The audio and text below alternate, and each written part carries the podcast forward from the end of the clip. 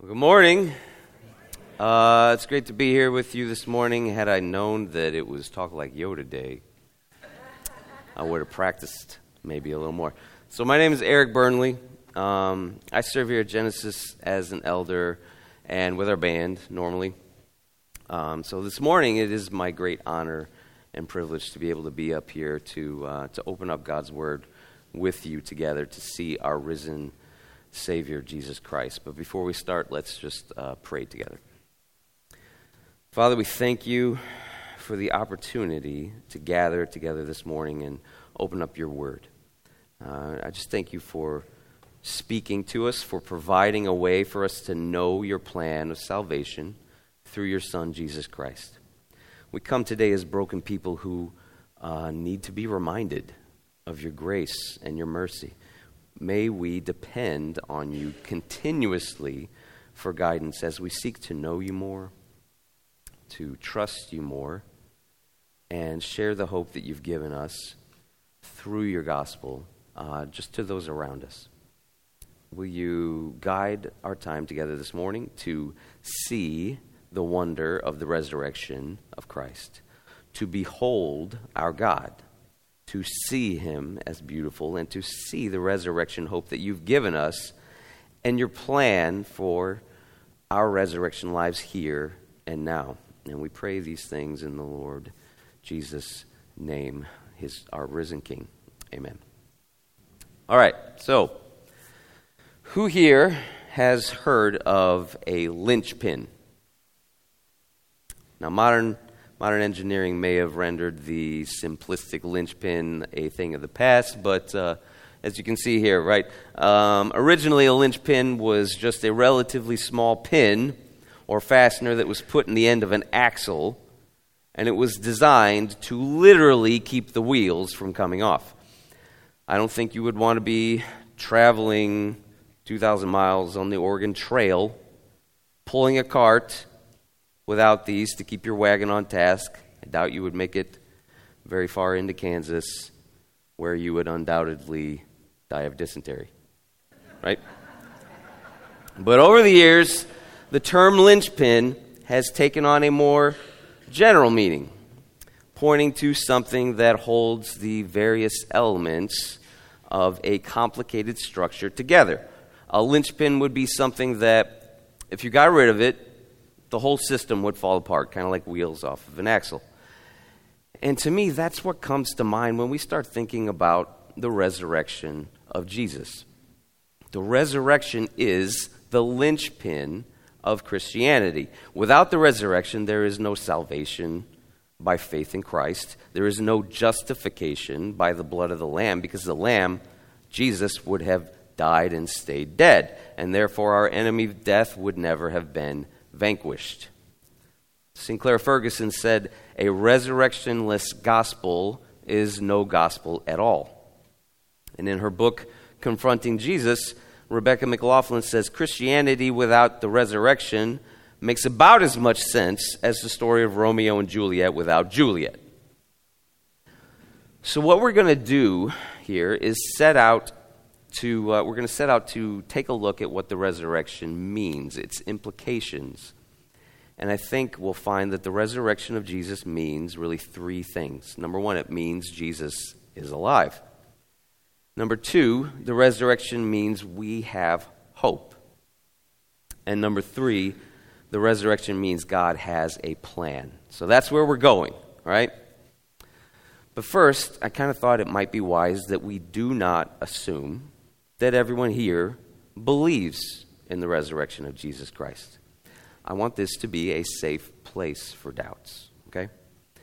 But we don't have a lot of time this morning, and this is not meant to be a lecture in apologetics. So, with that in mind, I would propose that we just kind of focus a little bit of time thinking about these two main areas of evidence that we have related to the resurrection the empty tomb and the resurrection appearances.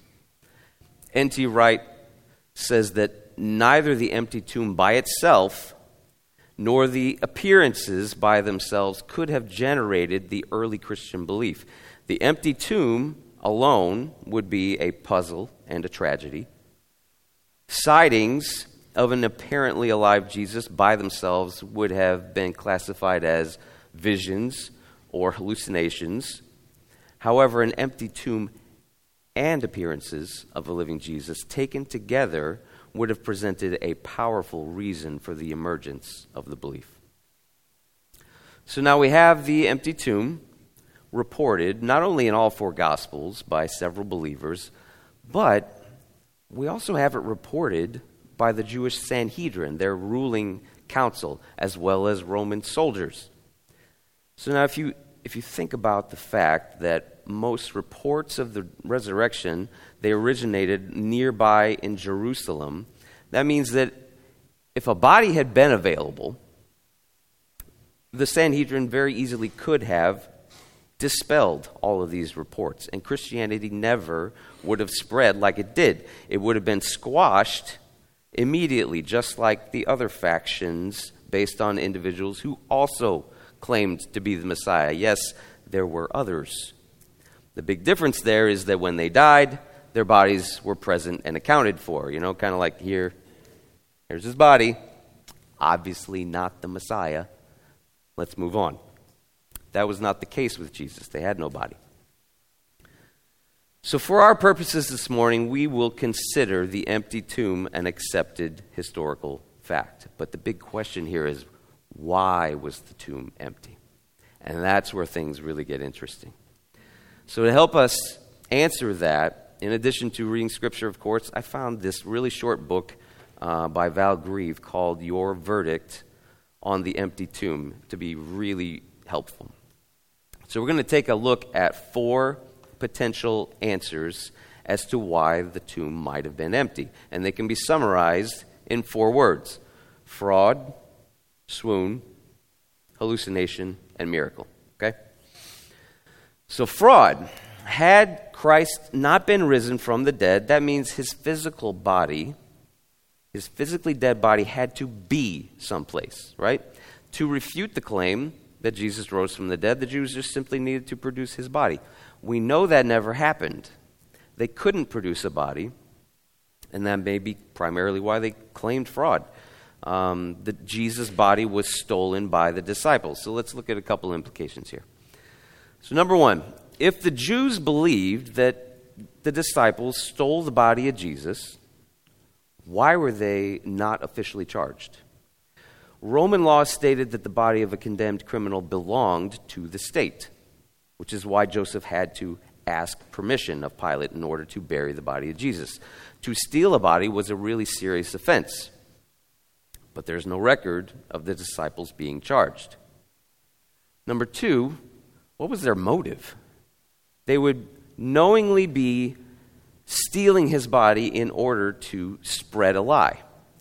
And they quite likely would have a lot to lose in doing so, right? Val Grieve says People may die for what they sincerely believe is true, but it's another thing to die for what you know is a deliberate lie. Also, if they had actually stolen the body of Jesus, it would be incredibly difficult to maintain that lie and convince others that Christ rose from the dead.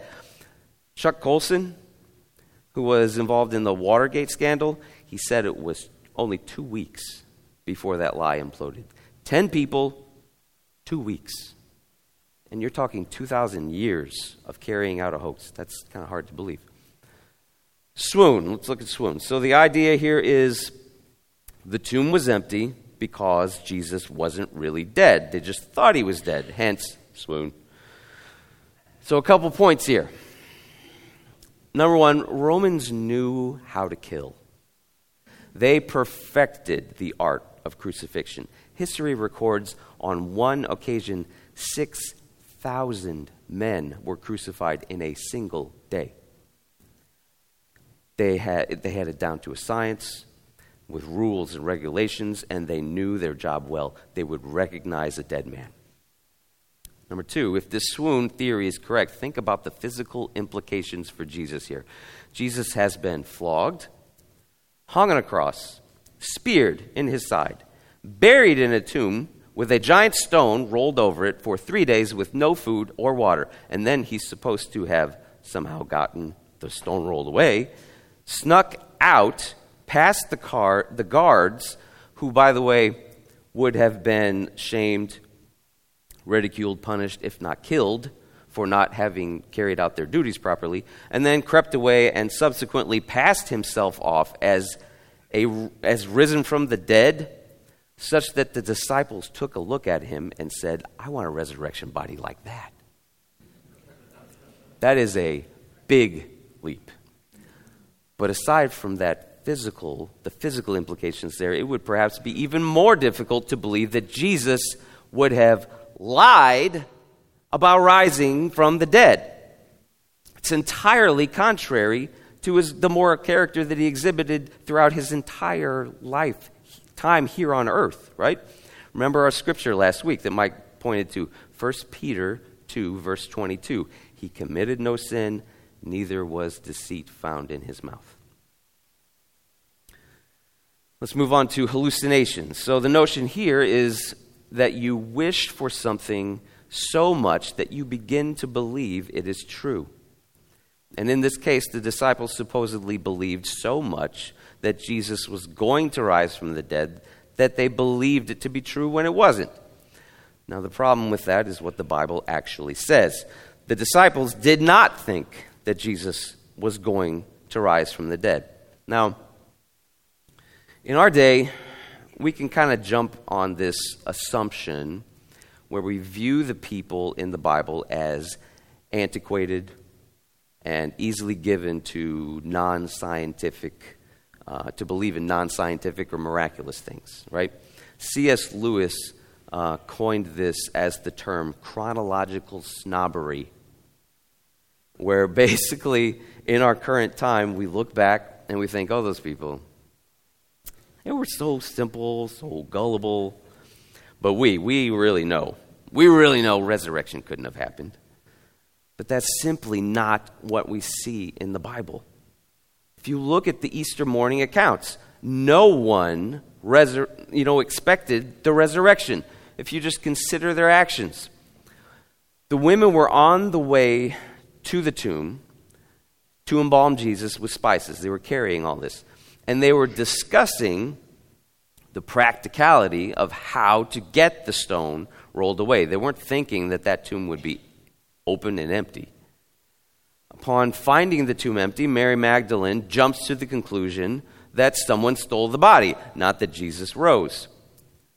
And after their experience at the tomb, three women go back. They tell the disciples that Christ had risen, and none of them believe.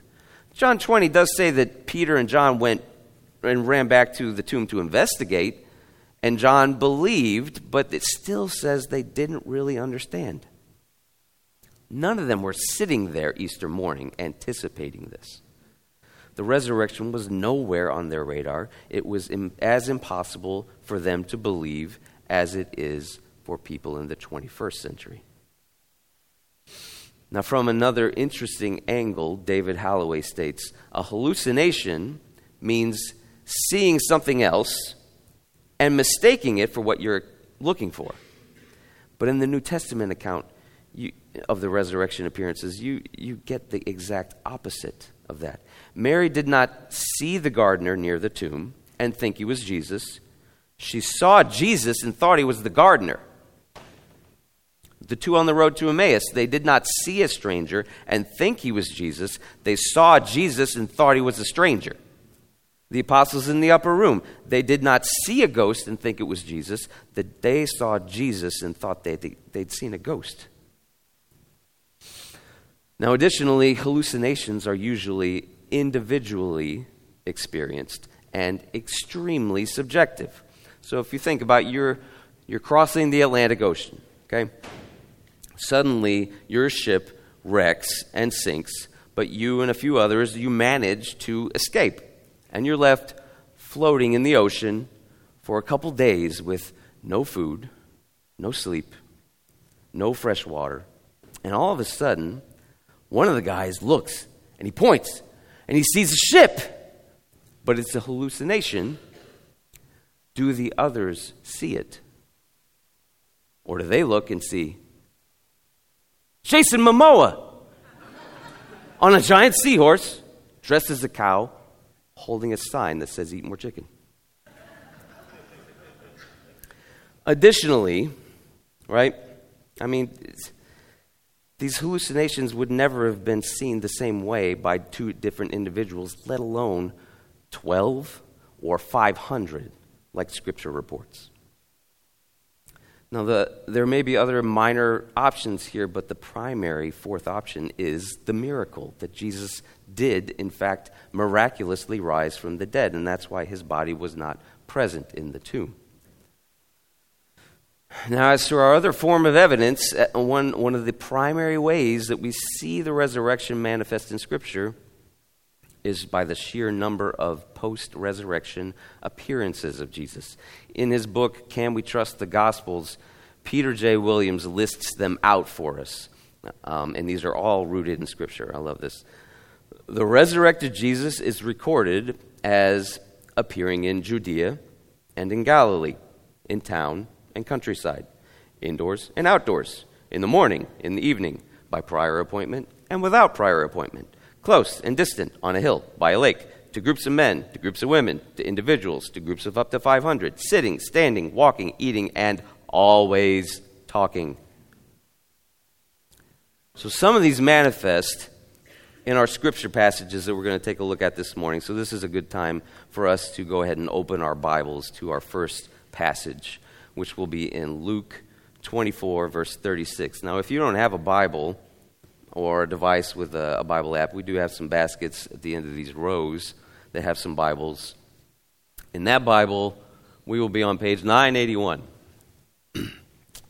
um, and please feel free to take that Bible home if you, if you need one. The, it would be a great joy for us to need to replenish our Bibles. So if you walk into Luke 24, verse 36, you immediately feel like you walked into a theater six minutes after the opening credits. So we're going to rewind just a skosh to verse 33. Now, the first 49 verses of Luke 24 is Easter Sunday, Resurrection Sunday.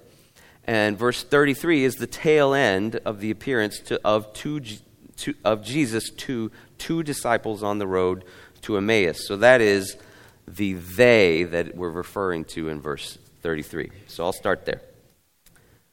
And they rose that same hour and returned to Jerusalem. And they found the eleven and those who were with them gathered together, saying, The Lord has risen indeed and has appeared to Simon. This is kind of funny because these two, they show up to the disciples with their own story, and they are met with the disciples sharing a different story that Jesus appeared to Peter. Jesus had a busy day. Then they told what happened on the road and how he was known to them in the breaking of the bread. Verse 36. As they were talking about these things, Jesus himself stood among them and said to them, Peace to you. But they were startled and frightened and thought they saw a spirit. And he said to them, Why are you troubled? And why do doubts arise in your hearts? See my hands and my feet, that it is I myself. Touch me and see. For a spirit does not have flesh and bones, as you see that I have. And when he had said this, he showed them his hands and his feet. And while they still disbelieved for joy and were marveling, he said to them, Have you anything here to eat? And they gave him a piece of broiled fish, and he took it and ate before them. Then he said to them, these are my words that I spoke to you while I was still with you, that everything written about me in the law of Moses and the prophets and the Psalms must be fulfilled. Then he opened their minds to understand the scriptures. Can you imagine that? And he said to them, Thus it is written, that the Christ should suffer and on the third day rise from the dead and that repentance for the forgiveness of sins should be proclaimed in his name to all nations, beginning from Jerusalem. You are witnesses of these things. And behold, I am sending the promise of my Father upon you. But stay in the city until you are clothed with power from on high. So, so this appearance, starting in verse 36, has a companion text in John 20, about verse 19, which tells us the doors were locked because the disciples were in fear of the Jews. So there's this odd scenario here where Jesus appears standing in the room even though the door was locked. Now we have to pay attention to what the text actually says and be careful not to jump to conclusions by human reasoning. It doesn't necessarily say that Jesus' body was immaterial like a ghost and that he passed through walls and locked doors. Some people have proclaimed that. I'm just going to say, let's look at the text. There are other occurrences like this that don't necessarily make human sense, right? We studied Acts not too long ago. Think about the uh, Acts 12, where the angel appears and breaks Peter out of prison. He says that it felt like a vision. Things could have been hidden from the disciples' sight. We don't know because it's not in the text. But let's look at what we do know. Jesus is in front of them when they thought that he was dead. Remember, even first century Jews knew that dead means dead. Dead people don't just appear in rooms. And Jesus understands this, and true to his character, he lovingly invites them in to come and see, to behold the wondrous mystery of the resurrection, which means that Jesus is alive. That's really our first point here. We're going to spend a lot of time here. Jesus shows them his hands and his feet. Similar to the account of Jesus appearing a week later to Thomas, his hands and his feet are used to identify him because they bear the marks of the nails from his crucifixion, his side as well, where the spear entered. Remember, these all fulfill Old Testament prophecy, like Mike has pointed to in the past couple weeks in Isaiah 53. Um, now, there is no mistaking here that this is Jesus in physical, material, bodily form before them. When they see him and they think that he's a spirit, he responds to the contrary. Look at verse 39. He explicitly states he is not a spirit but has flesh and bone. To prove this even further, he eats fish. Now, can you imagine the grace that they felt in that moment? Seeing their friend, who they thought that they that it was gone forever, but not only their friend, they can now see him as the risen king, alive right in front of them. It is an incredible gift for them to get to be invited to see and behold the risen Savior. And that's precisely what we're invited into today. This is not some man made myth like Zeus or other Greek gods. It's not a Disney fairy tale. The resurrection is a historical fact, reported, confirmed by hundreds of voices, Christian and non Christian alike. And God wants us to see his son alive. Now, it's important, I think, to see the physical, material nature of his body here, and Wayne Grudem explains why. He says specifically, Jesus' physical resurrection body affirms the goodness of God's original creation of man, not as a mere spirit like the angels, but as a creature with a physical body that was very good. We must not fall into the error of thinking that non material existence is somehow a better form of existence for creatures. When God made us as the pinnacle of His creation, He gave us physical bodies. In a perfected physical body, Jesus rose from the dead, now reigns in heaven, and will return to take us to be with Him forever. Now, this error of thinking that non material existence is somehow better, it comes really from the thinking of Plato. He reasoned that this material existence was a lesser existence and just vain, evil shadows of the real existence that was ethereal and immaterial. And that when we die, we leave behind this material existence for our true, ultimate existence, which is immaterial.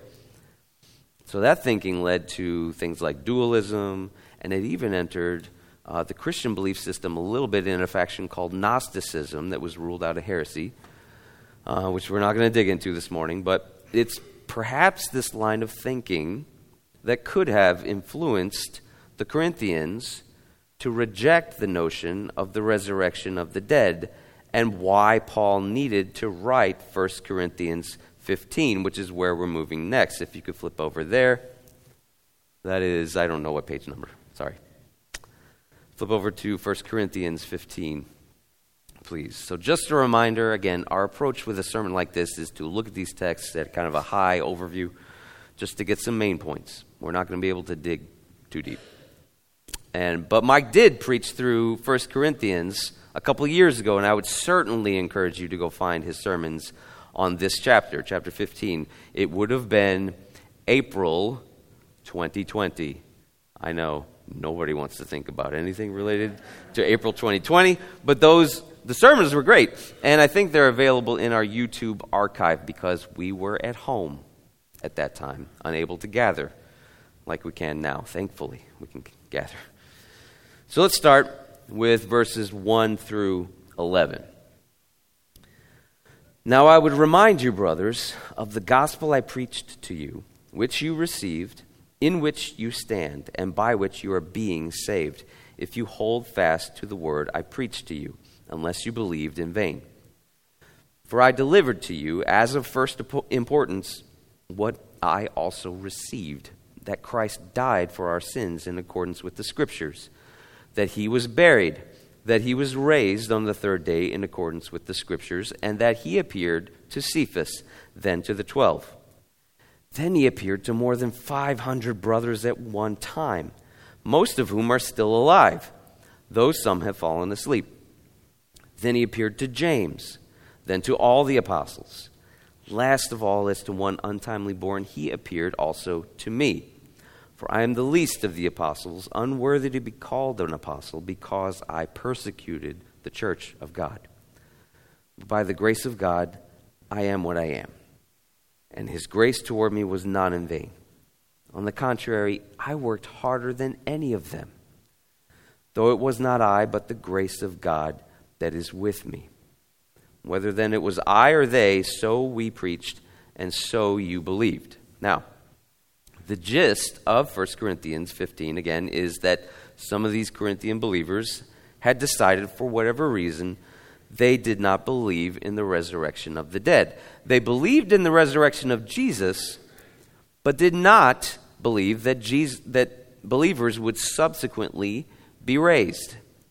So Paul's writing them in support of the resurrection of the dead for believers. And to kick that off, in verses 3 through 5 or so, he calls out what is essentially an early Christian creed. It's this stylized form of four statements, and there's actually certain words here that Paul wasn't really known for using, which, which kind of helps point us toward it probably being a creed like statement that was received, as Paul mentions, and then passed on. It is a declaration of the gospel proclaiming the beliefs that all Christians would have in common. And that's important because he's establishing common ground here. That they would have heard phrased this way. He's reminding them of the gospel story that they believe. And this gospel story is the same one that we believe, right? This is the same thing that we talk about every week. And I certainly would not be doing my job if we didn't talk about the beauty of the gospel message the message that I am a sinful man who is absolutely incapable of standing as righteous in my own strength before the one true holy God. I am not perfect, like Mike mentioned last week, right? It was like he was preaching about me. I do fall short. And Romans 3, though, tells me that I'm not the only one. Everyone is like me in that respect. Everyone needs a Savior, just like I do, in order to be considered righteous in God's eyes. And that is precisely why God sent His Son, Jesus Christ. He lived the perfect life so you don't have to. And you are saved by faith in His work on the cross. Now, Paul doesn't stop there. If you look down at verse 5, he starts out listing all these groups of people to whom Jesus appeared after he rose. Verse 6 says the group of 500, most of whom are still alive. That's one of the best ways at that time of gathering evidence, is to go talk to someone who was there. Think about it this way. Uh, who here was at the church picnic a couple weeks ago? Right? Who here remembers last year's picnic at Greensfelder with all the ticks? I bet my kids remember it. You should go talk to him. That's the context here, okay? They didn't have the internet, but they did have people that they could go talk to. Now, a quick note on what you don't see here, and that is the resurrection appearances to the women. Now, back then, no matter what we think today, the testimony of women was not seen as reliable and would not be accepted as viable evidence. That may be Paul's line of thinking here, that as N.T. Wright phrases it, the inclusion of those appearances to the women could perhaps be apologetically embarrassing. In other words, in their day, mentioning that could have been a stumbling block for some people in their apologetics. Apologetics is just the intellectual defense of the truth of the gospel. Some people might not have been able to get past that and believe, so that could be why Paul left them out. On the other hand, all four gospels state the first people Jesus really appeared to on Easter morning were essentially all women. Now, if you were making up the story of the resurrection, you'd want your story to be accepted, right? So, why on earth would you choose women to be your first witnesses? Their testimony would not be credible in the eyes of Jewish society. And in that light, it really only makes it seem more credible, at least to me, that it actually did happen that way. So perhaps that's why the testimony of the women is missing there. So then Paul mentions the appearances of James and himself, Paul. Now, these I consider particularly important because each of these individuals would have been called at best a skeptic of, and at worst an enemy to the gospel. So, James here is Jesus' half brother. And we know from John 7, before the resurrection, James was not a believer, right? And starting in Acts 12, verse 17, he subsequently becomes one of the most prominent leaders, only after the Holy Spirit changes him, right? The Holy Spirit enters James, changes him, brings him to belief, and then he becomes useful for the kingdom, okay? He wrote the book of James and eventually went to his death as a martyr for Christ. Now, for Paul, like we just studied in the book of Acts, Paul was a Pharisee persecuting Christian believers. He mentions that here. And one day on the road to Damascus, Jesus appeared to him. Now, that appearance, remember, it's not a vision, it was an appearance, which is why it's here in this collection. That appearance led to one of the most radical and productive conversions in the Bible as he spent the rest of his life taking the gospel to the nations and ultimately writing like a fourth of the New Testament. Now, these two appearances are some of the best evidence in support of the resurrection. Neither has anything to do with the empty tomb, other than Christ was risen. Neither has anything to do with hallucinations, as neither believed Jesus was the Messiah before the appearance. Paul's also was not an isolated experience because the others with him heard the voice as well. Yet both of them did a complete 180 degree turn in their belief in Jesus as the Messiah to the point of giving their lives for the spread of the gospel. Now, many other disciples also subsequently committed their lives to the gospel, but they did not start out like James and Paul, right? As skeptics or enemies. The trajectory of their lives completely changed because of their experience with Christ. How about you? Has your life been changed like that? Have you met the risen Lord? And if so, does that did that meeting really change your trajectory? And I think that's really important for us to reflect on when we're looking at this. Now, Moving on, I think this is where we can kind of begin to see that the resurrection of Jesus means we have hope. We'll read starting in verse 12. Look there with me. Now, if Christ is proclaimed as raised from the dead, how can some of you say that there is no resurrection of the dead? But if there is no resurrection of the dead, then not even Christ has been raised.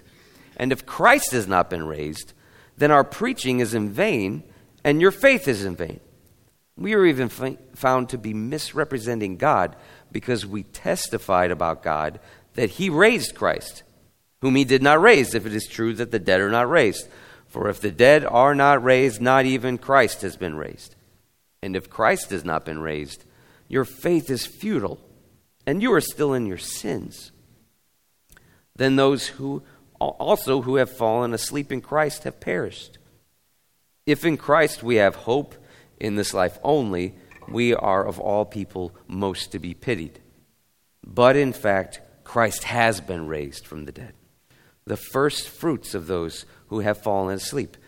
For as by a man came death, by a man has come also the resurrection of the dead. For as in Adam all die, so also in Christ shall all be made alive, but each in his own order. Christ the firstfruits, then at his coming those who belong to Christ. Now, this uh, the word preaching there is not referring to the act of preaching, it's actually referring to the gospel message itself. Paul's saying the whole gospel would be in vain. Remember, these Corinthians now were not denying the resurrection of Jesus, they were denying that there would be a subsequent resurrection of believers in general. And Paul argues against that by stating if there's no resurrection of the dead, that means Christ himself hasn't even been raised. And if that's true, what are we even doing? If you don't believe that Christ rose from the dead, why would you place your faith in him? If he didn't rise, he can't save you because he hasn't defeated death. And if our faith in him is, the, is only good enough for this life only, we are in deep trouble. The resurrection is the linchpin of Christianity because Jesus is alive and will come again. John Stott says the resurrection was the divine reversal of the human verdict. Man put Christ to death, God raised him up. And when that happened, Christ defeated death forever, and that means we have hope. We have hope of justification. I know, big word. Wayne Grudem explains it this way, okay? By raising Christ from the dead, God the Father was in effect saying that he approved of Christ's work of suffering and dying for our sins, that his work was completed, and that Christ no longer had any need to remain dead. There was no penalty left to pay for sin, no more wrath of God to bear, no more guilt or liability to punishment. All had been completely paid for, and no guilt remained. In the resurrection, God was saying to Christ, I approve of what you have done, and you find favor in my sight. Now, God then subsequently makes that declaration also apply to believers once we trust in Christ for salvation. So, Christ's resurrection then proves he earned our justification. We're saved by faith in him. Now, think about Paul's methodical approach here, okay? He's already established in verse 3 that they did believe that Christ did rise. So he's leveraging that statement of faith to say, Christ is risen, and you believe that. Therefore, you must acknowledge that since believers are united with Christ, we too shall experience a resurrection. Romans 6 explains this well. I'm just going to read verse 5 there. Uh, it's somewhere in there. For if we have been united with him in a death like his, we shall certainly be united with him in a resurrection like his. In verse 23, Paul's talking about how Christ is the first fruits. Look there.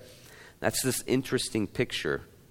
Um, in their society, the first portion of the harvest would have been brought to the temple and offered to God. It would consecrate the whole harvest that was to come. The first fruits indicate that there was more fruit to come of a similar kind. Jesus was not the first to rise from the dead, right? We know he himself raised some like Lazarus. But Lazarus had to physically die again. Jesus was the first raised from the dead to never die again. That's what's different here, right? Jesus is alive, albeit different. His resurrection body was different. And perhaps that's why people in appearances often don't recognize him. That his body is no longer under the effects of a sinful, broken world subject to illnesses, uh, injury, decay, and ultimately death.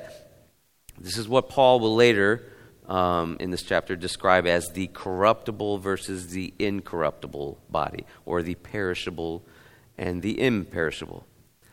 Let's take a uh, let's take a, an example here. So this is an oven. Okay, it is a brand new DeLonghi countertop convection oven. Now this is Owen. Owen the oven. Now, Owen has existed at our house for, I don't know, like 12 years.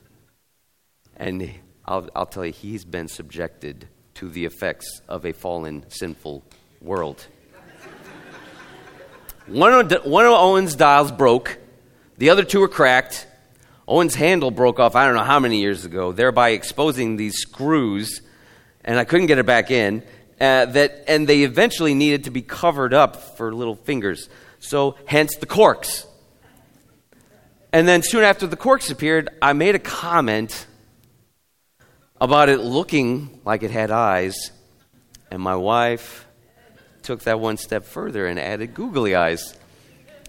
So now Owen has a face and a name, and we can't get rid of it because as an oven, Owen still actually works. We just don't know what temperature he's at.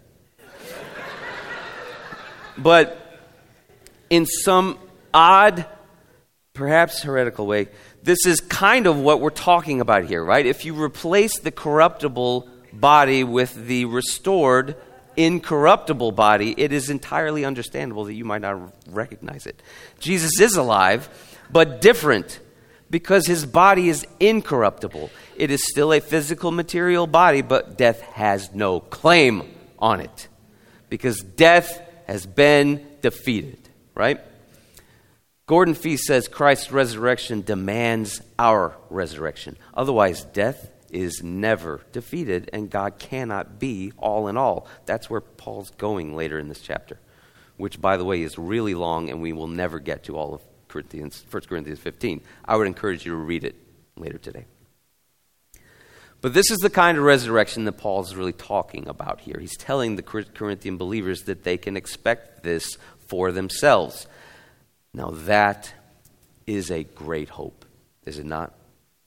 The hope of a body that will no longer be ravaged by cancer, knee and hip replacements, COVID, murder, all because of God's restorative resurrection power. Now, there's a point uh, back in uh, our passage in Luke that I'd like to return to in verse 36. You don't have to t- return there, it's short, I'll read it. Jesus appears and says, Peace be with you. And it's important to see the heart of Jesus here. J.C. Ryle, in his commentary on Luke, writes, This was a wonderful saying when we consider the men to whom it was addressed. It was addressed to 11 disciples who three days before had shamefully forsaken their master and fled. They had broken their promises. They had forgotten their professions of readiness to die for Jesus. They had scattered, each to his own home, and left their master to die alone. One of them had even denied him three times. All of them had proved backsliders and cowards, and yet not a word of rebuke is spoken. Not a single sharp saying falls from his lips. Calmly and quietly, he appears in the midst of them and just begins by speaking of peace. Now, I, I had a bit of a, an issue at work this week. I work as a software engineer, and uh, there was this bit of code that I had worked on, I don't know, like a month ago, and we pushed it to a website like two weeks ago. It was performing seemingly fine until this week when it wasn't. Uh, it became a problem. So the it was a quick fix, thankfully, and I was shown the grace of God uh, through my team who rallied together to get the job done. But this again reminded me, oh so well, that I am not perfect. And for a day or so, I was just filled with a lot of anxiety. A lot of, I was pretty depressed, and I felt things swarming around me, kind of, albeit primarily by my own doing. You ever been your worst, your own worst enemy? But it was this verse that brought me to tears. This little verse where the risen Christ, the King of Kings, he sees his disciples. He knows what they have been through. He knows where their hearts are. All the anxiety, and he says to them, Peace. Now, the, the word, the Greek word here that's used is really, really close in meaning to the Hebrew word shalom, which we've discussed before as pointing to the way things ought to be. Perfect peace, as creation was intended, without the effects of sin, the fall. And in that moment of my revisiting this verse, I just felt my Savior telling me, kind of like I am picturing the disciples hearing him. Say something like this is this is not the way things are supposed to be but i want you to look at me to see my resurrected body and know there is hope. There is a day coming where i will wipe away every tear from your eyes. Death shall be no more. Neither shall there be mourning, crying, pain anymore. And there will be perfect peace. I want everyone to experience that peace, that peace that I felt in that moment. If you're here today and you've never trusted in Jesus before, the hope of this peace of Christ is the main thing I want you to see today. Now, thirdly, I think the resurrection means God has a plan. And that's because the resurrection begins the new age. Now, the simplest way that I've kind of seen this explained is from N.T. Wright in like a little YouTube video. If you would think of this arm as the present age, okay? From creation all the way until Christ's sec- second coming, at the tips of my fingers, okay? Now, if you think of this arm as the age to come, the new age, which starts at the resurrection of Christ. The first fruits, right, at the other fingertips here. So these two, these two ages, they don't go one right into the other, they actually overlap, okay? And we're there in the overlap. Christ has not come again, but he has risen and inaugurated the next era of God's plan for salvation. We call this kind of the now and the not yet, right? And that really, what that means though, is that we can't just stop at seeing the resurrection as only the answer to our individual salvation. God is in the business of restoring sinners, yes, but He is also, He's really in this, the business of restoring all things, all of creation. Now, some of you have trudged through our Leadership 222 class, and hopefully you recall, uh, you didn't block it out, the Explicit Gospel book, which refers to this as the gospel in the air. That's really what we're talking about in that whole section. God is restoring all of creation until one day Christ comes again and the perfect peace of shalom is fully restored.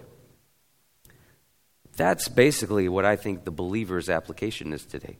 We read, like in Luke 24, verse 47, that the risen Jesus had said, Repentance for the forgiveness of sins should be proclaimed in his name to all nations. It's very much like the Great Commission in Matthew 28. God's plan to restore people of all nations is through the spread of the gospel, and He uses people like you and me to do that. But also, I would take, I would again encourage you to take a look at 1 Corinthians 15 because the last verse of that chapter, verse 58, is the culmination of the whole chapter. And it, this is what it says Therefore, my beloved brothers, be steadfast, immovable, always abounding in the work of the Lord, knowing that in the Lord your labor is not in vain. It's the cap to this entire chapter, right? God is in the business of, resur- of redeeming his people, and it is for his purpose of redeeming all things cosmically. We are redeemed with a job to do. If you've been reconciled to God by faith in Christ, you are called not to sit and wait for the second coming, but to be a reconciler in the now and the not yet. You don't want the transitory thinking of Plato and Gnosticism to kind of take over, thinking this is this material existence is not my home, I'm just passing through. God is sovereign. He has a plan. He will bring it to completion in his own timing, but you are called to a job and you will experience such great blessing by heeding his call to join in his plan of restoring all things. now, as we close and uh, the band heads up, uh, some of you may have heard, I think Scott mentioned it earlier actually, of the passing of author and pastor Tim Keller earlier uh, this week. And there's this fantastic video that was shared of him just kind of speaking to the hope of the resurrection. And I'll share that on social media later, but this quote here kind of sums it up. If the resurrection is true, then everything's going to be all right. That's the peace that I was talking about here, right? So if you've if you've not trusted yet in Christ and you feel a pull in your heart toward longing for that perfect peace of knowing that all your failures, all your issues, every time you've ever ignored or turned your back on God, all of that has been paid for by the cross and resurrection of Jesus. Please don't leave here without talking to someone. We're going to have a couple people over here aside here to, to pray with you if you feel led to do that. And now we, uh, we respond now to this word in worship, presenting our offerings to God. Now, if you're a guest here today, we certainly do not ask that you give. Just being here is your gift to us, okay? But we're going to pray, and then we'll sing about the resurrected Christ together. Father, we thank you for the resurrection of Jesus, which gives us the chance to have hope of salvation by faith in him. We thank you for showing us the heart of Jesus in these resurrection stories, to see the hope of peace that he brings to the world. And I pray that you would lead us to trust in you as we follow the call to participate in your plan of restoring all creation.